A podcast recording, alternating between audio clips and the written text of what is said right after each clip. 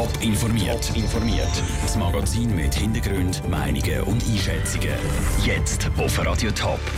Warum der Schaffhauser Kantonsrat keine billigere Variante vom neuen Polizeigebäude will und wie sich Förster auf den nächsten Wintersturm vorbereiten, das sind zwei von den Themen im Top informiert. Im Studio ist der Peter Hanselmann. Kein Rolls-Royce, sondern ein zweckdienlicher Passat. Das sei der Neubau vom Polizei- und Sicherheitszentrum im Kanton Schaffhausen. Ein Passat für 93 Millionen Franken. Dem Kredit hat der Schaffhauser Kantonsrat am Mittag zugestimmt. Eine Minderheit von Kantonsräten findet den Neubau aber zu teuer, ist mit einem Kürzungsantrag aber gescheitert. Sarah Frattaroli war bei der Debatte dabei. Gewesen. Dass die Schaffhauser Polizei ein neues Dach über dem Kopf braucht, das ist im Kanton unbestritten. Im Moment sind die Polizei, die Staatsanwaltschaft und das Gefängnis nämlich über mehrere Standorte im Schaffhauser Klosterviertel verteilt. Das macht das Zusammenarbeiten schwierig. Das neue Polizei- und Sicherheitszentrum zu Herblingen soll diese Probleme lösen. Ob es das neue Zentrum braucht, ist im Schaffhauser Kantonsrat also nicht zur Debatte gestanden.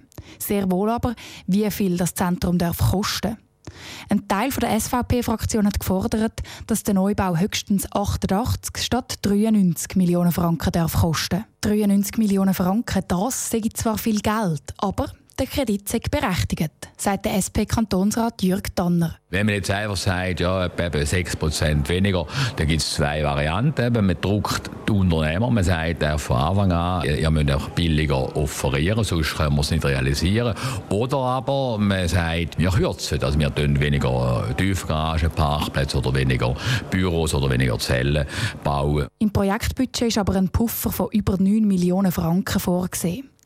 Der SVP-Kantonsrat Andreas Gnädinger findet, eine Reserve von 4 Millionen hätte auch gelangt. So hätte man am Projekt selber nicht müssen sparen hätte am Volk aber nicht ganz so einen hohen Kredit müssen schmackhaft machen er befürchtet jetzt einen Schiffbruch an der Urne. Man sieht dann, wie groß das da der Gegenwind ist. Ich als Befürworter von dem Sicherheitszentrum hätte der Reduktion eher zugestimmt. Wie gesagt, es wäre eigentlich bloß um die Reserve gegangen.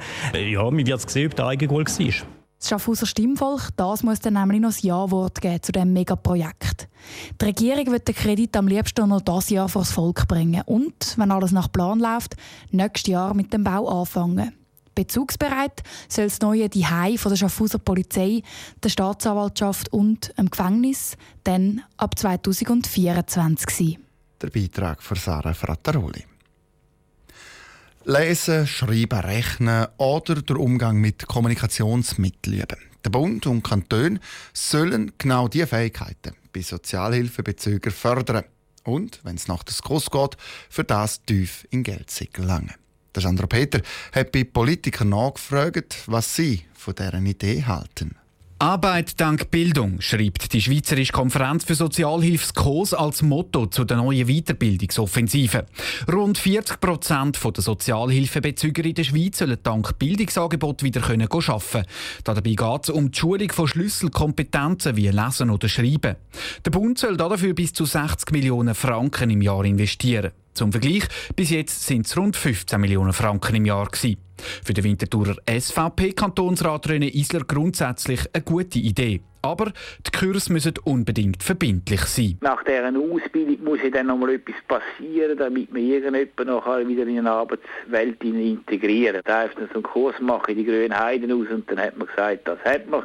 Wenn ihr etwas macht für unser Gewissen zu besänftigen, das kann es nicht sein. Es muss irgendwo eine Verpflichtung dann auch dahinter sein. So können die Sozialhilfekosten tatsächlich gesenkt werden. Auch der Winterthurer SP-Kantonsrat Raphael Steiner findet die Weiterbildungsoffensive von der SKOS eine gute Idee. Für ihn ist dabei nicht einmal am wichtigsten, zum Geld in der Sozialhilfe zu sparen, sondern um die Leute wieder in den Arbeitsmarkt zu integrieren. Schon schafft, dass viele Sozialhilfebeziehende nicht mehr Sozialhilfe beziehen sondern können wieder auf eigenen Beinen stehen, denke ich, ist das auch schon etwas wert, auch wenn man dann netto vielleicht nicht wahnsinnig viel vorwärts macht. Aber ich denke, wir müssen ja auch schauen, dass wir gerade ältere Arbeitnehmende weiterhin können im Arbeitsmarkt behalten Und da kommt es natürlich auf die Situation von jedem Einzelnen an. Bei einem Sozialhilfebezüger, der in einem Jahr pensioniert wird, macht so eine Weiterbildung natürlich wenig Sinn. Bei einem, der nach zehn Jahren arbeiten muss, sehe es schon ganz anders aus. Der Beitrag von Sandro Peter. Kurs plant ihre Bildungsoffensive das erste Mal jetzt für die Jahre 2021 bis 2024. Anfangsjahr da hat der Sturm Burglind gewütet und besonders im Wald ein Chaos hinterlassen. Keine zwei Wochen später kommt jetzt schon das nächste Unwetter auf die Schweiz zu. Heute Nachmittag hat sich die EFI angekündigt. Starke Windböen werden erwartet. Die Förster die sind gewarnt. Michel Eckimann.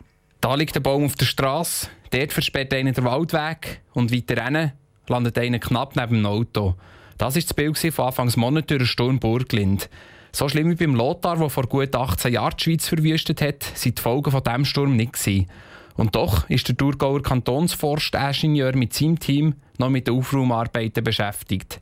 Trotz dem unpassenden Zeitpunkt schaut Daniel Böhi am Sturm Evi gelassen entgegen. Das ist sicher jetzt unnötig, dass bereits wieder die nächsten Bäume könnten umfallen, aber es nützt nichts. Wir müssen es mit dem abfinden. Man wird die Arbeitsplanung für die nächsten zwei Tage anders machen und dann ab dem Donnerstag, Freitag schauen, was jetzt zusätzlich allenfalls dazukommt. Ich glaube, da sind wir pragmatisch. Wir sind in der Natur draußen, sind diesen Kräften ein Stück weit einfach ausgesetzt.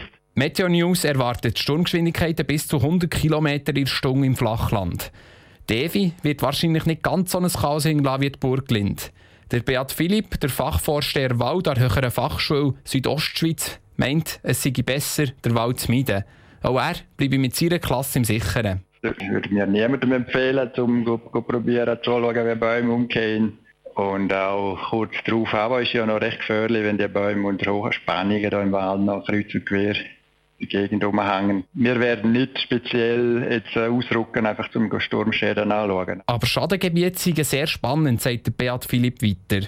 Manchmal staune er, was passiert innerhalb von 20 bis 30 Jahren. Etwa mal fast ein bisschen erschreckend für uns Förster, dass die Natur sehr, sehr viel wieder sehr gut macht, dass viel mehr Baumarten in einer Sturmfläche aufkommen, äh, mehr als wir uns etwa mal vorstellen können. Auch wenn die beiden Förster im Sturm Evi eher ruhig entgegenschauen, sagen beide ganz klar, dass man in den nächsten Tagen nicht in den Wald joggen oder spazieren der Beitrag von Michel Eggemann. Die Evi die wütet bis ungefähr am Donnerstag in der Schweiz.